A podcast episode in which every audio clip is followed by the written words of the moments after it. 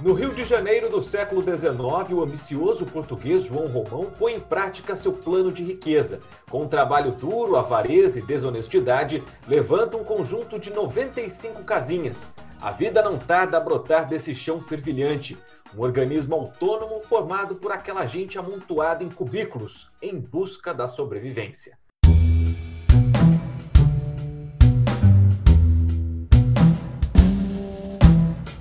Bom dia, boa tarde, boa noite. A gente já abre esse episódio com esse resumo feito pelo Pedro Leão, a quem eu dou bom dia, boa tarde, boa noite. E aí, Pedro? Bom dia, bom dia, boa tarde, boa noite. vamos falar sobre este clássico da literatura nacional, O Curtiço de Aloysio Azevedo um clássico, como você disse, né? Muita gente o conhece ou pode ter uma aversão inicial por conta dos vestibulares, né? Foi um pouco do meu caso antes de ler o livro, né? A gente tinha que ler obrigatoriamente, apesar de eu gostar de ler, era um problema que eu tinha de ler uma coisa que eu não é, queria inicialmente, mas quando eu li por conta do vestibular, na época do ensino médio, Gostei demais, me arrependi por ter julgado aqui. Eu sei que a nossa parte de julgar o livro pela capa já foi esse episódio, mas foi justamente o que eu fiz. Quando eu vi que era um livro escrito em 1890 por Aloysio Azevedo, que eu não fazia ideia de quem era, eu não queria ler, mas depois eu me arrependi, como eu disse, e é um baita de um livro, um dos meus favoritos, Pedro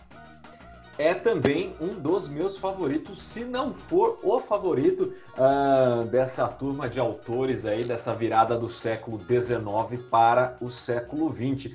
Você disse que leu para o vestibular, se eu não me engano, o Curtiço era do vestibular da USP, né? Se eu não me engano, sim. A gente está entregando a idade aqui, né? A gente tem mais de 30, né?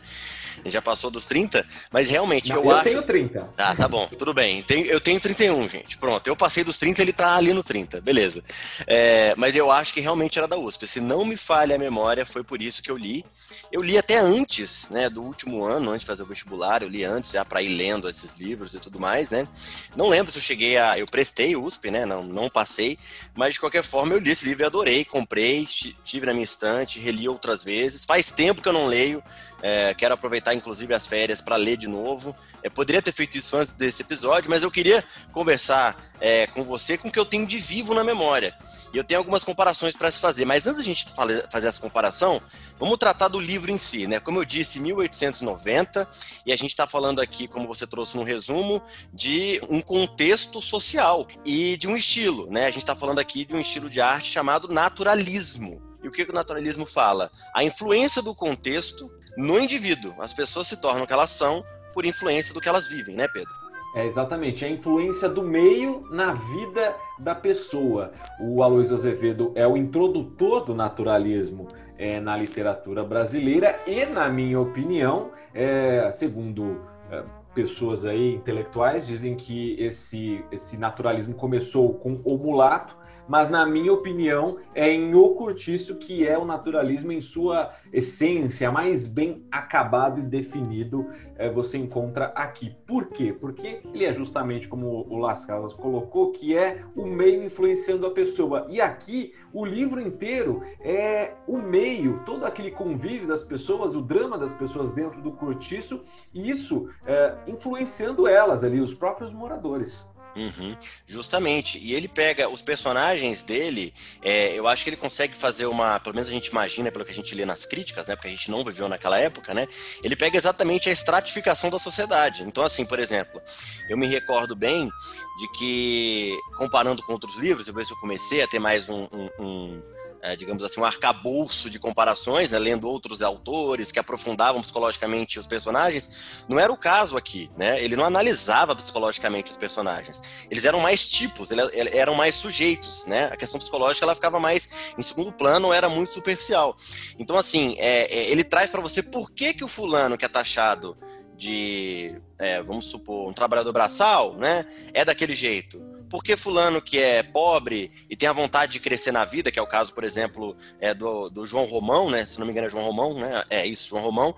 É, é dessa forma, porque ele quer enriquecer e ele quer reproduzir certos comportamentos da burguesia, né? Porque o Brasil é desse jeito, o meio fez ele ser daquele jeito, é, as pessoas se comportam daquele jeito porque a sociedade se formou daquele jeito. E o que eu gosto é justamente a descrição dos personagens porque ele consegue colocar em um único livro o personagem principal é o João Romão, mas tem um determinado momento que ele simplesmente ele some da história ele, e o autor começa a trabalhar com os outros moradores ali é, do cortiço. E é uma riqueza a personalidade desses é, moradores que você não encontra em outras obras tantos personagens assim é, tão ricos em personalidade.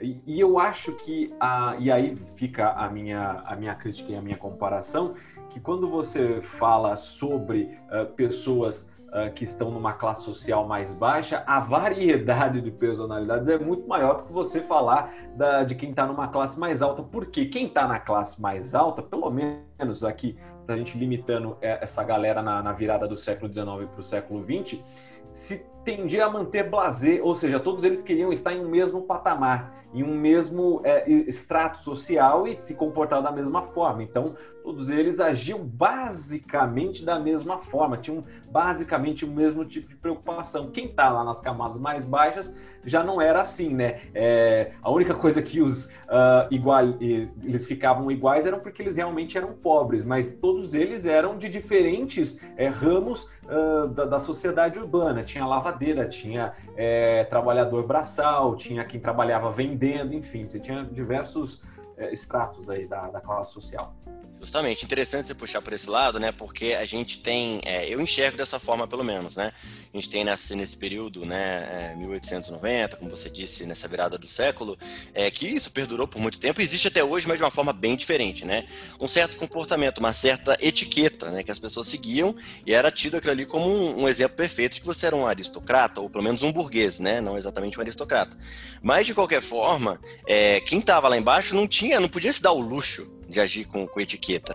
Então, assim, de início, se você vai olhar com olhares críticos o livro, são duas coisas que precisam ser avaliadas. Que eu acho que uma é mérito do autor, que é justamente mostrar como é feita essa diferença que você muito bem disse dos mais pobres, o porquê que a, a negragem daquele jeito, a gente está falando aqui, gente, é, de reflexos da escravidão, por que que o português que trabalhava pro João Romão, ele agia daquela forma. Então, assim, você começa a analisar tudo é, é, de, de, um jeito que você fala, cara, o autor quis, quis dizer exatamente isso. O naturalismo está aqui. Mas tem outra coisa. É, é, a própria influência ao autor. Ele escreve com a precisão que é o que ele percebe da sociedade. Não é exatamente porque ele quis ser preconceituoso. É realmente é, é tentar radiografar aquela sociedade e com isso trazer um romance pra gente. Então, assim, por isso que eu sempre fiquei muito encantado com esse livro. Porque ele tem um teor histórico por trás. Principalmente por ser uma literatura nacional. Sim, eu, eu concordo com, com, o seu, com a sua observação, principalmente nesse quesito do, do aspecto histórico, né? Porque ele fez uma retratação daquilo que ele observava como morador da cidade do Rio de Janeiro. O, o cortiço do, do João Romão, é, muitos dizem que é uma alusão ao cortiço cabeça de porco, que existiu naquela época, na virada do século XIX uh, para o século XX no Rio de Janeiro, e que era o maior cortiço da cidade do Rio de Janeiro, que ficava é, até localizado numa região central. E aí, cara, o que eu acho mais fascinante nessas obras que tem esse aspecto histórico é o reflexo disso e, e de como a cidade ela era retratada. Por quê? Você tem o cortiço cabeça de porco. O cabeça de porco, e até mesmo o cortiço do, do que o, o Aloysio descreve aqui do João Romão, ele ficava na região central de, uh, do Rio de Janeiro. Esse do que ele descreve aqui ficava em Botafogo. Botafogo é uma região ali do lado do centro do Rio. E uh, conforme a cidade foi crescendo, foi acontecendo aquela limpeza social de, de empurrar quem se amontoava dentro dos cortiços para fora do centro. Aí que as pessoas começaram a ocupar os morros do Rio de Janeiro e aí é, começaram a nascer a, as favelas. Então, o cortiço é o início, a gente até pode colocar assim, do que é, é a favela original, que é a primeira favela do Brasil nasceu ali no Rio de Janeiro. E o outro ponto é a descrição do bairro, né? É, era um bairro que misturava gente pobre com gente rica, né? Um cortiço de gente pobre era do lado de um palacete de um outro português, de um comendador que era rico, né? Que com quem o João Romão começa a ter muita inveja. E isso norteia basicamente, basicamente não norteia a, a história dele dentro do livro e norteia toda a história, toda a trama central, né? E como você disse, ele desaparece em algum momento, mas isso continua norteando todo o rumo da história. E o que você falou é muito importante do ponto de vista histórico, como eu já tinha puxado antes, o que me faz chegar no que eu falei lá no início sobre a comparação que eu tenho. Eu tive a oportunidade de fazer curso de teatro, amador, obviamente, não me formei em artes cênicas nem nada. E falando aqui de autores brasileiros, mais um autor importante, roteirista, um nome que é uma unanimidade, principalmente nas telenovelas, na época da ditadura, tô falando de Dias Gomes, ele que escreveu A Invasão. E eu tive a oportunidade de encenar a invasão. E quando eu li o Curtiço e li, me preparei para ser, eu fiz o papel do Bené, que era o pai do personagem principal, que me veio na cabeça imediatamente naquela ocasião e hoje de novo eu quis trazer por quê? Apesar de serem épocas totalmente diferentes, o Curtiço se passa em 1890, a invasão se passa em 1960, nessa década mais ou menos, a intenção dos autores é mostrar justamente porque as pessoas se tornam aquilo que elas são. Vou aqui ler o curto resumo de O Curtiço, que é diferente da sinopse que você trouxe, né, que é do próprio livro, mas aqui eu vou ler para vocês e a gente vai comparar para ver se faz sentido ou não. Não achei nenhuma comparação na internet, se alguém achar, por favor, fique à vontade. Tá aqui, olha, O Curtiço é um romance naturalista do brasileiro Aloysio Azevedo, publicado em 1890, que denuncia a exploração e as péssimas condições de vida dos moradores das estalagens ou dos cortiços cariocas do final do século XIX. Aí vamos lá agora para A Invasão de Dias Gomes. A Invasão de Dias Gomes é uma peça escrita em 1960 e enfoca o proletariado urbano como massa onde não é possível a emergência do protagonismo ou a unidade de ação. Na época, sua fonte de inspiração foram os constantes desabamentos em morros cariocas durante os temporais de verão. Texto dos mais polêmicos das obras de Dias Gomes, a invasão estreou em 1962, sendo proibido pelo AI-5 seis anos depois. Então, assim, no caso do Curtiço, 1890. Então, as pessoas que saíram dali, do centro, como você disse, foram para as beiradas, digamos assim, da cidade, sofriam também com desabamento. E a, a invasão se passa um prédio em construção, de um prédio abandonado, que as pessoas estavam num morro, o morro desabou, elas foram para a invasão. Então, elas não têm muito poder de escolha. Elas têm que viver debaixo de um teto, e o teto que se tem é aquele esqueleto do prédio. E ali se desenvolvem as histórias unitárias de cada família, mas dentro do mesmo contexto. Então, meus amigos, a questão social está aí para a gente explorar. A gente pode ficar entretido pela história do João Romão, pelo português, mas o fato é que existe todo um pano de fundo atrás que é disso que trata o livro. Sim, exatamente. Eu diria para você que é numa outra oportunidade para a gente poder falar sobre é, Lima Barreto, que faz críticas sociais muito mais pesadas. É, Verdade. também em um triste fim de Policarpo Quaresma. Uh, mas deixa para um, um episódio futuro. E aí a gente pode falar do, dos personagens, né? O João Romão era um português avarento que começa a crescer com o próprio empreendedorismo, né? O empreendedorismo dele é um empreendedorismo sacana, né? Porque ele vai, ele trapaceava as pessoas na venda que ele tinha e explorava é, uma negra que era vizinha dele, que era a Bertolosa, Bertoleza. Bertoleza, e ela, Bertoleza. E aí ele começa a explorar, começa a se amaziar com ela, né? Ela que era uma escrava fugida, ele forja uma alforria né, dela, ali falsifica uma alforria para ela, e aí começa a ter relação com ela, ela começa a trabalhar para ele, ele não remunera ela, ele finge que paga ela e, e, guarda o dinheiro dela, e assim ele vai progredindo na vida, começa a aumentar. Um cortiço começa, compra a pedreira que tem atrás do cortiço do, dos trabalhadores é, que lá ficavam, e aí você tem os personagens dentro do, uh, desse cortiço, né? Você tem uh, um português que era muito trabalhador e que ele acaba largando a família depois de se, se encantar com uma mulata baiana e ele deixou de ser um trabalhador braçal e virou um malandro, brigava de navalhada com, com outros é, rivais. Tem a, a, o livro ele, ele explica até o dia que ele foi lá, matou um rival que estava afim da, da baiana.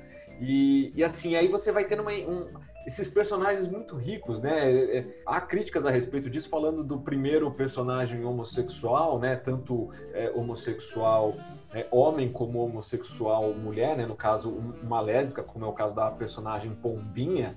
Então, você tem uma riqueza de personagens muito grande, né? E, muito grande. E essa relação muito é, muito complicada entre o João Romão e a Negra Bertoleza. E a gente tem um enfoque que muito me interessa, né, como homem branco, né, buscar um olhar é, de, de, especialistas negros sobre essa época, porque a gente tem o racismo presente aqui, de 1890, então assim, é, a gente poderia enfocar nisso daí. Mas o que você traz é, é justamente isso, as coisas andam muito juntas no que ele próprio vive. Ele quer mostrar isso, que é o que ele enxerga. Com isso ele pega e fala, existe a negra fugida, existe a baiana, que é diferente Rita Baiana. A Rita Baiana, isso. Ela é diferente de tudo aquilo, como você disse, que ele havia experimentado ou conhecido de uma mulher. É a intenção, inclusive, eu achei um resumo de um crítico que fez aqui as definições. E, e a da Rita Baiana ficou muito marcada para mim, que fala assim: ela representa a mulher brasileira. Porque o que acontece? A gente tem uma visão muito europeia de como as mulheres deviam se vestir, de como se deveriam se comportar, da cor da pele que deveria ser. E ela faz justamente a, a, a, a contraposição disso. Ela é totalmente oposto disso. E, e isso gera é, uma reação, claro que a gente está falando de, de, uma visão antiquada,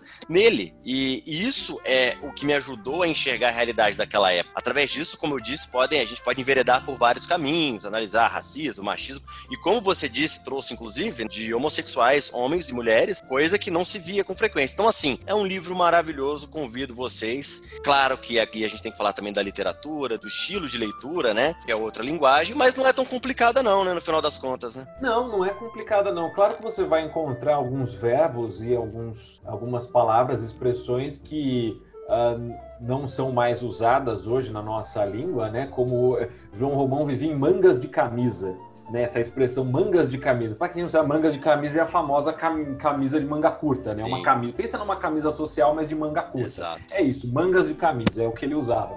É, mas se você comprar um livro, que tenha, é, vamos dizer assim, um glossário, ele vai lá apontar as palavras que não são mais usuais na língua portuguesa e vai te dar o significado, e aí você lê lá na nota de rodapé, tá, tá lindo, não vai te atrapalhar em nada, vai ajudar. E a gente tem o bom e velho Google também, né? Se você está lendo ali uma versão menor, mais resumida, não tem um glossário, etc., você pode acessar o Google e pesquisar à vontade os termos, né? Eu sempre gosto de fazer isso, mas de qualquer forma, só essa provocação que vai fazer, essa vontade de entender o que se trata, qual era a linguagem que se usava, para mim já vale. exatamente, exatamente. Inclusive você aprendeu novas palavras. Eu aprendi uma vez, estava lendo o livro e aí veio o verbo reprochar. O que é reprochar? Reprochar, gente, é censurar. E aí eu nunca mais esqueci. Reprochar. Agora quando eu vejo a palavra, falo, ah, eu sei que verbo que é esse. Mas tá certo, Pedro. O episódio tá ficando longo, mas por um ótimo motivo. Quem tá ouvindo com a gente, espero que tenha tido prazer, o mesmo prazer que a gente teve. Como podemos continuar falando inúmeras horas com outras visões, como eu disse aqui, de pessoas é, com outras, é, outros recortes a respeito dessa obra. Então já fica aqui, inclusive, essa ideia futura para a gente abordar aqui no Confraria Literária. Por mim tá feito, Pedro, e por você também? Finalizado. Beleza, vamos lá. Só passar os recados finais. Vocês que nos ouvem aqui podem nos acompanhar também, mandar uma mensagem lá pelo nosso Instagram. São dois perfis, no meu caso, um do Pedro também. O meu, underline Las Casas, é o meu pessoal. Mente, underline Acesa, é onde escrevo contos e crônicas. Fiquem à vontade. É isso aí, vocês podem me seguir no Pedro Underline Leão no Instagram e também no arroba Lendo com Leão. Tem o meu canal no YouTube, onde eu falo sobre livros e histórias em quadrinho, inclusive livros da nossa literatura nacional, da virada do século XIX para o século XX. Você encontra resenhas por lá no Lendo com Leão. É isso aí, Pedro. Até semana que vem. Abraço. Fui.